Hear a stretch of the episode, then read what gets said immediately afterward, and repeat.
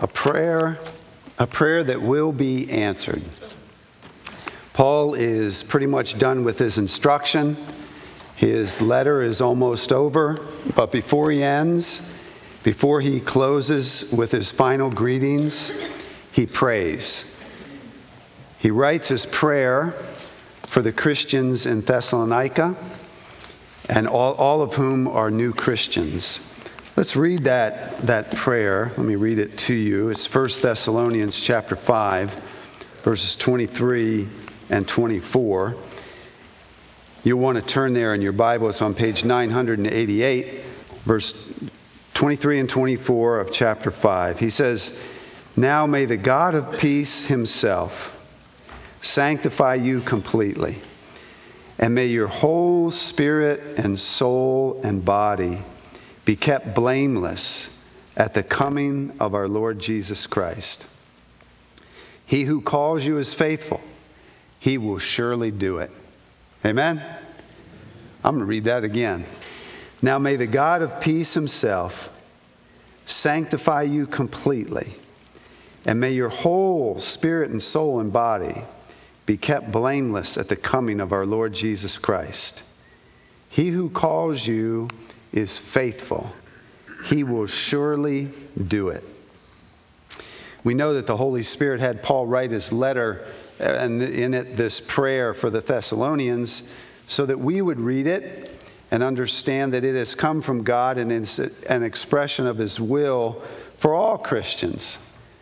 And this prayer is our prayer as much as it was their prayer. So we want to understand it and get from it all that God has for us. A key word in this prayer is the word sanctify. You see there in verse 23. Now may the God of peace himself sanctify you. Um, the whole prayer is really about that. The whole prayer is about sanctification. And so I want to point out to you four elements in here, in this passage, four elements of your sanctification. Four elements of your sanctification. The first one, I, I, want us to look at the nature of sanctification. And we discern the nature of sanctification from the meaning of the word itself and from two other words in this passage. The word sanctify, if you've been around Christians, you've been in the church, you've heard the word, but we don't usually use it in normal conversation. I would suspect, it's just my guess, that probably tomorrow when you go to work, as you go through the whole day, you'll probably not hear the word sanctify or sanctification.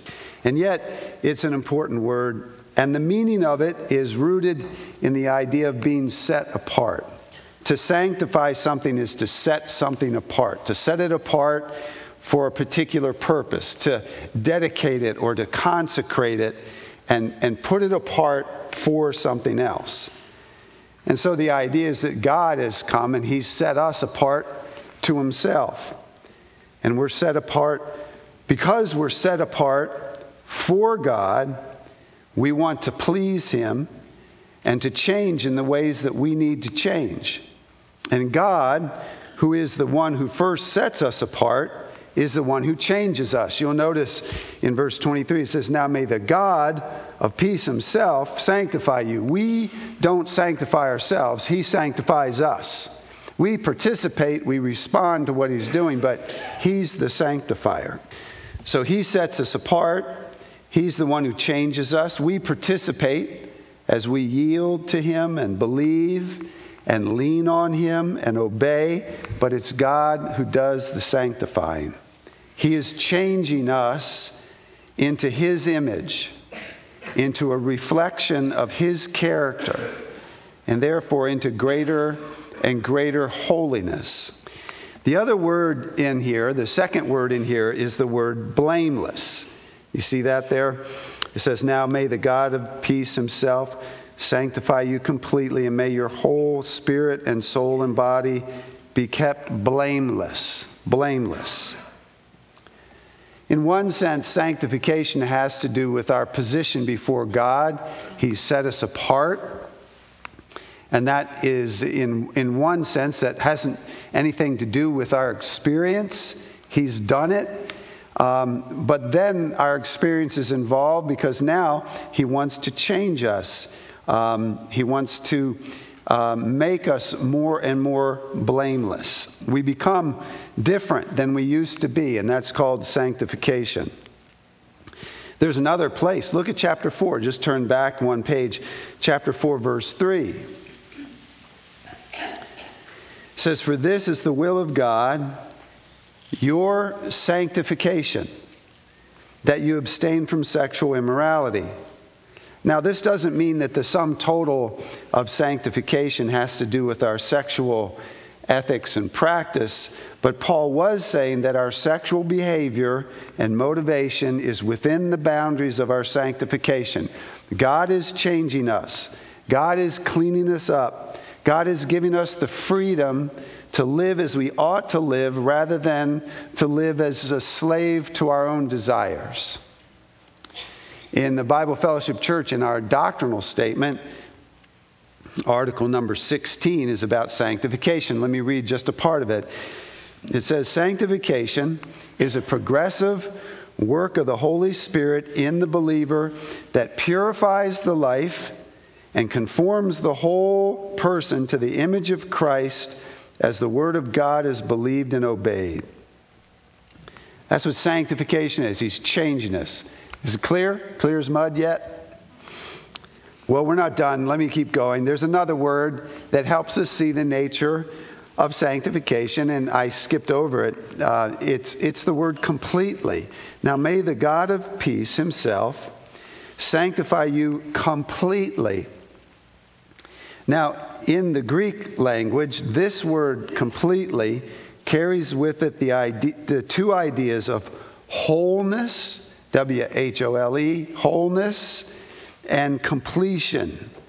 So it's not just talking about it's completely like reaching out to each part of you, but that's true.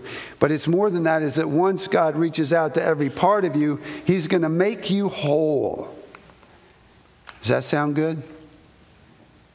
Anybody here ever sense that in your own life you're not really whole? There's parts of you that just aren't what they ought to be. They're not even, they're not what God intended you to be, but this is part of what God is doing as He sanctifies us. He's bringing wholeness and completion into our life. And so the nature of sanctification is that we are purified, we are changed, and we are made complete. Geoffrey Wilson, a British theologian, said this clearly, this is no piecemeal sanctification affected by human effort, and this is the part I want you to hear, for radical completeness of the holiness required demands God for its author. Did you get that? God is working in sanctification to produce in us a radical completeness of holiness. And he's saying, oh, it's only God that does that. And God is the author of our sanctification. And this is what God is doing in our life and you can't escape it. You can't come to Jesus Christ in faith. You see that He died for you on the cross. You sense your need for forgiveness, that you sense that you're alienated from God, and that Christ is the mediator. You put your trust in Christ so that your sins are forgiven, you're reconciled to God. You can't have that whole experience and then stop there and just go about your life. It, won't, it won't work. It never happens. Because the God who brings you to the point where you put your trust in Jesus Christ is the God who sanctifies. And this is what He's doing in our lives. He is after us, brothers and sisters, as a loving Father, filling us with His Spirit, changing us, bringing wholeness and completeness into our lives. This is God's agenda for you. Amen? So that's the nature of sanctification. How about the extent of sanctification? Well, there are other interesting words used here. We've, um, we've looked at that word completely. You see, there's also the word whole, W H O L E, and the word blameless, all in verse 23. Now, may the God of peace himself sanctify you completely, and may your whole, whole spirit and soul and body be kept blameless. Not 99% blameless, but blameless 100%. God is going to do and is after doing and is doing a deep, deep work in your life. Psalm 51. I'm going to turn there. You can turn there if you'd like. Keep your finger in, in First Thess, but this passage is where David has sinned, and then he, he records his prayer, which is turned into a psalm, a song, so that down through the ages, God's people can borrow these words and, and pray them back to God in their own times of confession. But it's so revealing. Listen, I'm just I'm going to read the first 10 verses and comment. But we're thinking about the extent of our sanctification. What is God doing? Where, how much of us is He after to change and make into greater and greater holiness? How much of us, or what parts of us? Well, it's, it's all of us. But listen to these words Have mercy on me, O God, according to your steadfast love. According to your abundant mercy, blot out my transgressions. Wash me thoroughly from my iniquity, not just, not just on the surface, thoroughly, and cleanse me from my sin. For I know my transgressions, and my sin is ever before me. Against you, you only have I sinned and done what is evil in your sight, so that you may be justified in your words and blameless in your judgment. Behold, I was I was brought forth in iniquity, and in sin did my mother conceive me. He's saying, as he's coming to God with a confession of particular sins, he's reflecting on the sinfulness within him. And he's saying to God that my mother was a sinner. I don't know why he didn't mention his dad, but you know, his, my parents are sinners.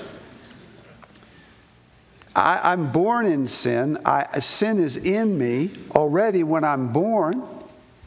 It's deep, deep in me, he's saying. But verse 6 Behold, you delight in truth in the inward being, and you teach me wisdom in the secret heart. Down, down deep where nobody else sees down, down inside of me where I don't even understand yet. You're reaching down there. That's what you want to change. It's not just my behavior on the outside, as, as important and significant as that is, it's down on the inside. Verse 7 Purge me with hyssop, and I, I shall be clean. Wash me, and I'll be whiter than snow. Let me hear joy and gladness. Let the bones that you have broken rejoice. Hide your face from my sins, and blot out all my iniquities. Create in me a clean heart, O God, and renew a right spirit within me. The extent of our sanctification is that there's no corner of your heart that's off limits to God, and He is working and reaching, and He will not stop till He's cleansed you and changed you and given you completeness in every little corner of your life. It's interesting in this passage now in verse 23 again, it says the spirit and soul and body. He's saying everything Robert Findlay, a Scottish uh, theologian of the late 1700s, says over this passage, the trichotomists and dichotomists wage war. That may not make much sense to you, but um, trichotomy is the view from verses like this that we are human beings are made up of three parts spirit and soul and body. Dichotomists believe that we're made up of two parts that the spirit and soul are two different functions or ways of the immaterial part of us to be talked about. So we're made up of the non material part, spirit and soul, and the physical part, the body, dichotomist, trichotomist. I am certain of one thing that the, the purpose of Paul here, when he wrote this, was not to make a case about trichotomy or dichotomy. That is not what he was talking about. He is praying for their sanctification, and he knows that there is no aspect of their being that will not be changed by God. Amen? Amen. One theologian said, God will himself so sanctify the Thessalonians that no part of their being falls short of entire consecration to him. If you want to know more about, uh, you want to read more about trichotomy and dichotomy, I got some stuff that you can read. I, am a dichotomist, I'm a two parter, and but we can differ about that. None of this is heresy, it's just difference of opinion about minor things. And it would be a shame to let that question pull us off of what is being said here. You know what's being said here? This is what's being said. Now, may the God of peace himself sanctify you completely, and may your whole spirit and soul and body be kept blameless at the coming of our Lord Jesus Christ. That's what's being said. Amen? Amen. The extent of our sanctification, everything about us, our mind, our will, our emotions, our body, our very capacity to relate to God and to relate to each other, everything. God is moving in our life to clean us, change us, and make us whole. He wants to make us blameless, as it says right here. Now, I've been waiting for this moment. You want to hear something really cool? Do you? Because if you don't, I'll just go on blameless in this verse, verse 23. Now you got to understand, and everybody that knows more than one language understands this very clearly, but there are more than one Greek word that gets translated in the English into the word blameless. Okay? Underneath this verse, in this word blameless, the Greek word right there never occurs anywhere else in the New Testament. This is the only place in the New Testament where it occurs. And that means that Paul, when he was separated from the Thessalonians and praying for them, he's down there in Athens and he, he starts to write his letter to the Thessalonians. He picked up this rarely used word and penned it to them for their encouragement. Tens of centuries later, archaeologists who were studying the inscriptions carved into the stone markers in first century graves noticed that the word blameless, this word, blameless, was found on several graves in a particular city, Thessalonica. Is that not cool? honey, we're going to have to make my tombstone a little bit bigger. We're going to have to put blameless on there. And you see, see, blameless, it, it, they weren't bragging. Remember, this is so cool. Paul writes it to them, and the archaeologists find it. Wait, what's this word? Why is it on people's tombs in Thessalonica? Because they believed what Paul wrote, and they believed that God was going to answer that prayer. Amen? They weren't bragging. They're not saying, I'm blameless because I'm so holy. They were saying, God's going to make me blameless. And when the trumpet sounds and I come up out of this grave, I'm going to be blameless. In what? Body, soul, spirit, everything. Hallelujah. That's the extent. Now, what about the timing? the timing of our sanctification. Notice in 23 again, it says at, at the end of the verse says, at the coming of our Lord Jesus Christ. You know, may, may God make you this way at the coming of our Lord Jesus Christ. The completion of this sanctification will be at his coming. When the graves, and like we said, some of them, some of which say blameless on them, when the graves are, are, are uh, opened up, and the dead in Christ are raised, we will, this will be completed. But for now, there is a process going on. We're not there. God set us apart, begins His work in us. It'll be completed then, but He's working us toward it now. There's some other verses in the scripture that, that, that show us that this idea is, is true, that there's a process going on now. In Hebrews 10:14, for example, it says this. For by a single offering he has perfected for all time those who are being sanctified. Ah, that's a beautiful verse. Could preach a whole sermon on that. But, but when Christ is offered on the cross, God takes that and what Christ has accomplished there and He puts it on you. He's, he's perfected you in the sense of you're, you're right before God now. You are justified. You're declared righteous, but you're not righteous yet. So, so now we're being sanctified.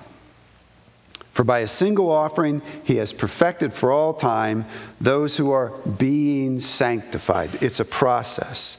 In Romans 6 19, says, For just as you once presented your members as slaves, so he's, ta- he's contrasting their non Christian life to their Christian life. He says, he says for, for, once you, at, for just as you once presented your members, so he's contrasting the change that was happening in us when we were non Christians with Christians. So he says, just as you once presented your members, meaning the parts of your body, the parts of your being, you presented your members as slaves to impurity and lawlessness, leading to more lawlessness.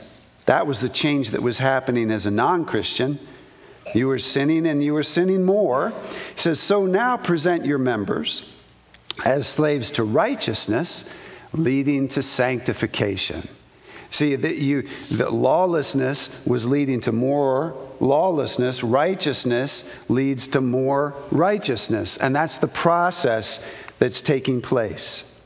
But the process has an end an end in time and an end product. Again, our Bible Fellowship Church statement about this part of it says this sanctification begins at regeneration, that's when you're born again. It continues throughout the believer's life on earth and reaches its completion at the appearance of the Lord Jesus Christ. Amen? Amen? Jude, we studied him last year. Jude, he said this in his prayer at the end of his book. Says, Now to him who is able to keep you from stumbling and to present you blameless before the presence of his glory with great joy. That word blameless is a different Greek word, but the same idea. Now, to him who is able to keep you from stumbling and to present you blameless before the presence of his glory with great joy, to the only God our Savior, through Jesus Christ our Lord, be glory, majesty, dominion, and authority before all time and now and forever. Amen. This is our God who's able to keep us from stumbling. And you say, But I do stumble. Ah, let me explain something. My wife and I were watching a, a documentary about the Himalayan mountains. Fascinating stuff. But in one part of it, they briefly, because you have to if you're going to talk about the Himalayas, Mount Everest is there, tallest mountain in the world. So you got to talk a little bit about these crazy people who climb Mount Everest. I, they didn't call them crazy people, but I'm calling them that. So there they are at this little bit, and on, they're on this one ridge, and they're going. You know, they can they can move their leg, and then they have to rest for a while, and move. You know, they're up there like this, and you go this way, you fall thousands of feet to your death. You go this way, just a little bit, thousands of feet. Um, and they have to they're on this little ridge and they got to walk and not fall sideways but they did and they could and they did fall forward some of them stumbled and fell, and then they got back up. You know what this verse is saying? His God is saying, I'm never going to let you fall over the side. You're, you're a sinner and you're going to mess up and you're going to fall, but I'm going to make sure you fall forward. And then we'll just pick you back up and you'll keep going. I'm never going to let go of you. You are not going to fall over the side. And then when you get to the top, because I, may, I helped you get there, you'll be whole. And be no more worrying about falling. Amen? So that's the timing of our sanctification. We're in a process now, and then the end is coming. And then, lastly, um, hold on just a sec. Lastly, the cause of your sanctification. The cause of your sanctification. So much in this passage uh, tells us that the ultimate cause of our sanctification is God. We participate in all of this, but He is the cause. And it begins with the first word. Sorry about referring to the Greek so much today, although that's, that's, that's what I'm supposed to be doing when it's helpful. In the Greek, it's something very, very interesting happens that you can't see in the English. The, and it doesn't have to be written this way. The word order in the Greek doesn't have to be this way, but Paul, in this case, did it this way. The first word in verse 23 in the Greek is the word himself. Himself is where he starts it. He starts the whole sentence off. It's, and it's kind of a weird way to write it, but he writes it God. You see, Himself the God of peace may sanctify you. It's God who does this. And you know what the cause of your sanctification is? Well, it's, it, it's, it's God and in His character and in His action. It's who He is and what He does. Notice in verse 23, He's the God of peace. He Himself is whole. He's a God of peace. He's whole. There's no um, nothing missing, no fear, no anxiety, nothing in him. He's complete. That one is the one who sanctifies us. And then in verse 24, look at 24. He who calls you is faithful. He is the faithful one. He is the one about whom in the book of Numbers, it says this God is not man that he should lie, or a son of man that he should change his mind. Has he said, and will he not do it? Or has he spoken, and will he not fulfill it? I like the way the King James says, and, and has he spoken, and will he not make it good? This is our God. He, he cannot lie. He will not lie. And he says, I'm going to get you to the end. I'm going to do this in you the God of peace, the faithful God. His character is mentioned here in verse in these verses. And then his actions. Notice again in verse 24. He who calls you is faithful. He's called us. Look at verse uh, chapter 4 verse 7. For God has not called us for impurity, but in holiness. The God who reaches down into our life when we're living just the way we want to live. We're not paying much attention to Him, or maybe we're running from Him, but God calls. He reaches down into our life and He, and he draws us to Himself. He says he, He's calling us not just to stay the way we were in, in impurity, but to change us into holiness. Then look at chapter 2, verse 12. We exhorted each one of you and encouraged you and charged you to walk in a manner worthy of God who calls you into his own kingdom and glory. God is calling us into his kingdom, and that call means he's going to he's going to change us. In Philippians chapter 1 verse 6 Paul said, I am sure of this, that he who began a good work in you will bring it to completion at the day of Christ Jesus. He who called you is faithful, and he will surely do it. John Stott said that Paul here felt the need to remind both himself and them of the ground of his bold request. It is the call of God, which is a call to holiness and the faithfulness of God to his called people. Jesus said, Remember this in John chapter 6? For this is the will of my Father, that everyone who looks on the Son and believes in him should have eternal life, and I will raise him up on the last day. Amen? Amen? I will do it. You believe in the Lord Jesus Christ, He's got you and he's going to carry you along that ridge. He's not going to let you fall over the sides. You're going to fall down, but he's going to get you back up and you're going to keep going and he's going to get you. I will raise him up on the last day.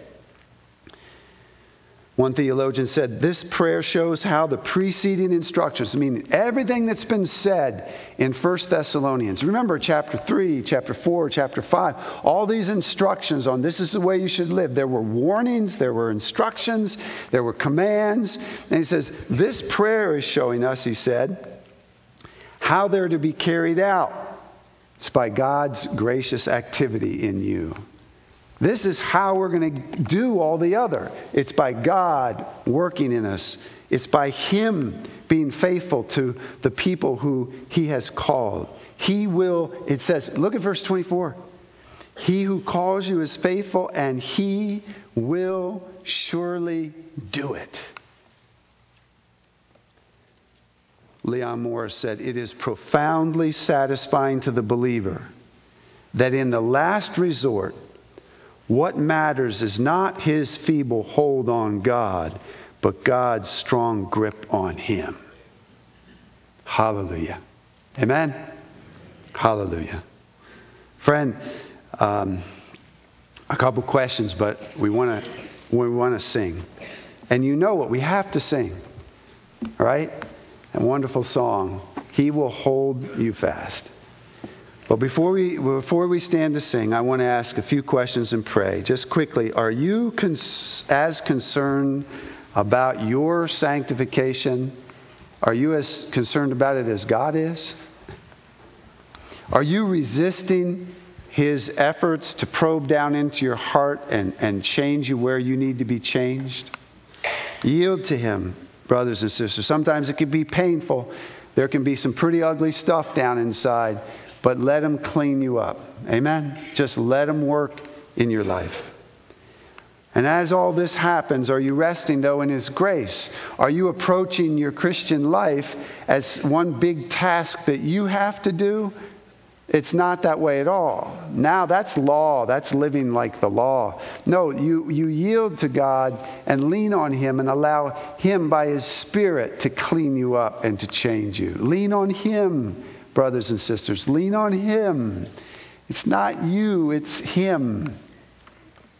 Surrender to Him. Let's pray. Oh, Father, we love you and thank you for what you've done.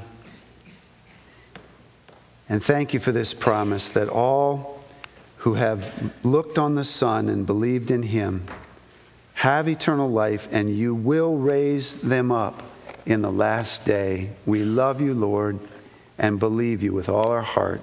In Jesus' name, amen.